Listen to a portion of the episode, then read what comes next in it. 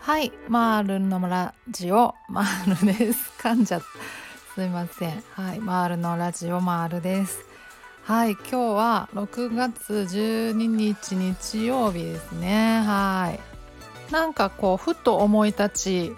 あの音声録音ボタンをポチッとした感じなんで特にあのテーマ決めてないんですけどなんか今ちょうどねあのウーバーでスタバであのケーキとあのドリンクをね頼んで持ってきてもらったんですよ。で食べたんですよ。そう。なんかもう急にケーキ甘いのが食べたくなってスタバのなんかチーズケーキが食べたくなってすっげえ贅沢しちゃったんでなんかなんかやらなきゃみたいななんかそういうなんとなくこう危機感に追われて収録してるんですけどなんかちょっと贅沢したらなんかやらなきゃっていう感じになっちゃうんですよね。そう。でそういうそれです今。はい。そんな感じです。まあまああの呼吸法とかの話もしたいなとは思ってます。はい。まあ、しつこいとは思うんですけどもう呼吸法呼吸法マジでうるせえと思ってるかもしれないですけどえマジで本当それなんですよね。私がもう本当にお世話になったんで呼吸法には。うんうん、であの呼吸法ねあのまさに今あの発作ど真ん中ですみたいな時は本当にね呼吸法大変なんですよ。もうすでにだから過呼吸になっちゃってるからあの息を吸いすぎちゃってるんですよね。でもこれ以上吸わなくていいって体が言ってるんですけどだけど感覚的にはなんか息苦しくてもっと吸わなきゃってなってるからそこで帰りが起きちゃってまあなんか吸わなきゃいけないんだけど体はもう吸わなくていいって言ってるような感じ。吸っても吸っても苦しいっていう感じになっちゃうじゃないですか。だからもうそういう状態だから息をねあの吐き出すのがすごい大変なんですよね。そう。あのもう無理って感じになる気持ちはもうすごいわかります。はい。私も最初はねあのそんな感じでした。発作なう今まさにみたいな時は本当大変なんですけどそういう時こそもう頑張ってできないことは絶対ないんで練習すればできるようになるのでそういう時に頑張って息をあの深く吐き出す練習をぜひ続けてもらえたらなと思いますね。もうそれができるとですね何も怖くないんで本当に発作抑えられちゃうんで自分で、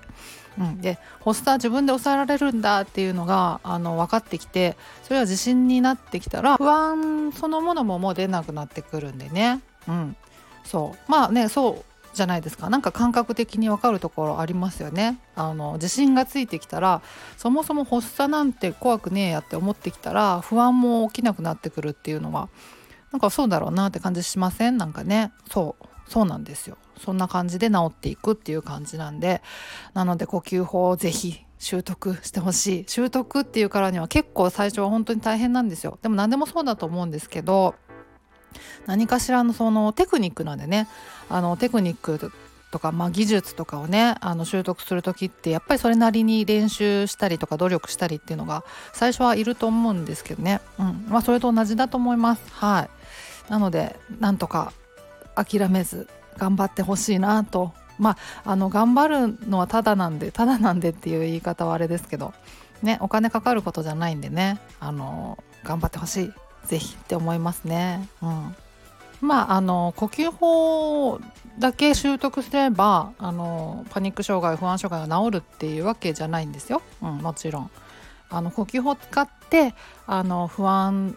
を感じるねシチュエーション予期不安が出てくるようなシチュエーションに少しずつチャレンジしていってで、まあ、乗り越えられるんだっていう、まあ、成功体験を得ていくっていうことですよねだから、まあ、呼吸法安全地帯でひたすら呼吸法を続けているだけであの回復するわけじゃないっていうことはあの、まあ、乙女お聞きいただきたいなっていう感じですね。うん、それを使ってあの苦手にチャレンジしていくっていう、まあ、それがあの認知行動療法あの行動療法、まあ、暴露療法とかっていうやつですね。うんまあ、それが、まあ、回復への一番の近道だと思うんですよ。うんはい、なんかねあの他にもいろいろまああるじゃない言われてることはあるじゃないですか。あの栄養的なこととかね、うん、まあ筋トレ的なこととか。それもあのもちろんなんかあの大事だと思うんですよね。特に筋トレとかってねあの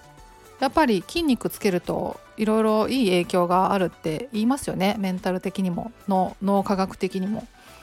でまあ体力もつくし痩せるしいろいろいいとは思うんですよね。うん、だけどねあの筋トレをだけをひたすらやるやってたらあのメンタルの疾患回復するかっていうと絶対そんなことはないと思ってるんですよね。うん、筋トレをすることでいろいろ体力もついてあのまああの脳科学的にまああのいい効果が出てやる気とかも出てきてそれであの最終的には行動療法とかに帰結していくっていうことになっていくと思うんですよね栄養もしっかり同じで。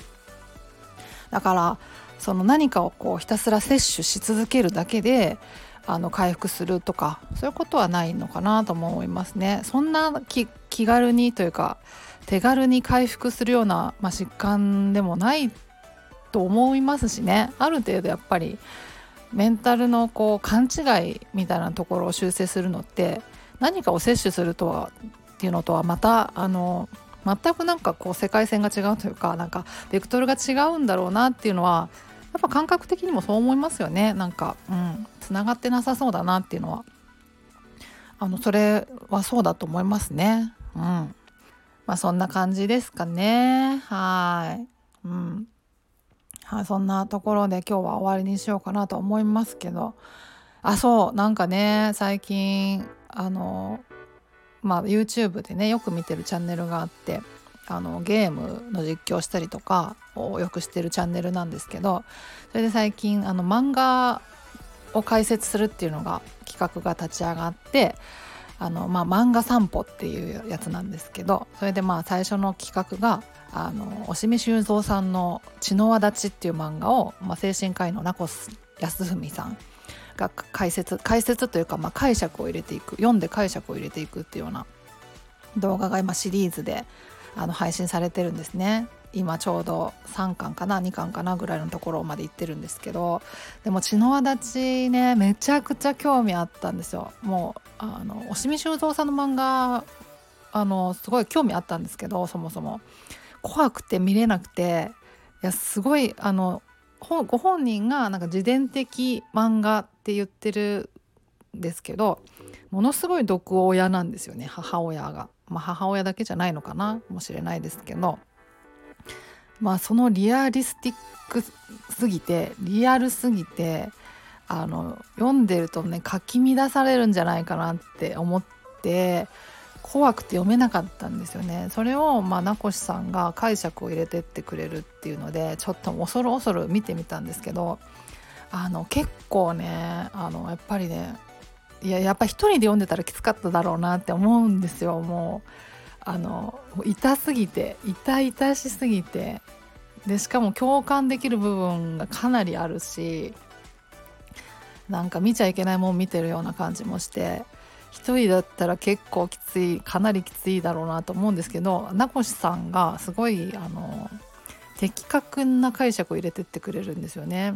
であのこの行動はちゃんと間違ってると異常だっていうのをちゃんと言ってくれるからあのちょっとやっぱ救われる部分もあって、うん、だからねあの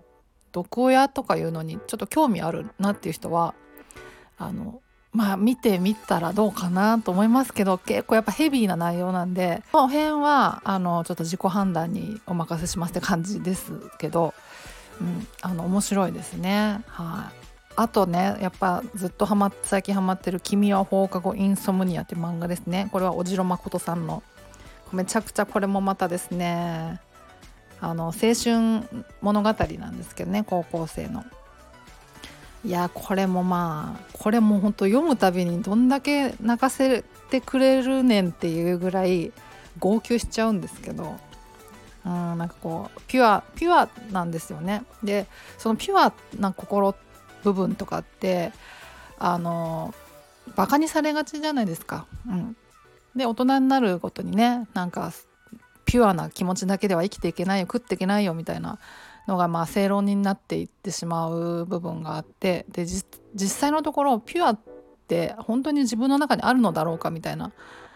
ねそういうのもところに立ち返ったりも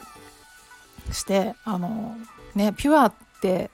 忘れられがちじゃないですか。それをいや確かにあるなあったなっていうのとかをあのありありと思い出させてくれるところがあって私の私も捨てたもんじゃないなみたいなところもあるしなんかねあのすごいそういう意味でねあのすごいですね。うん、押見修造さんとおじろ誠さん名前似てるからあれなんですけど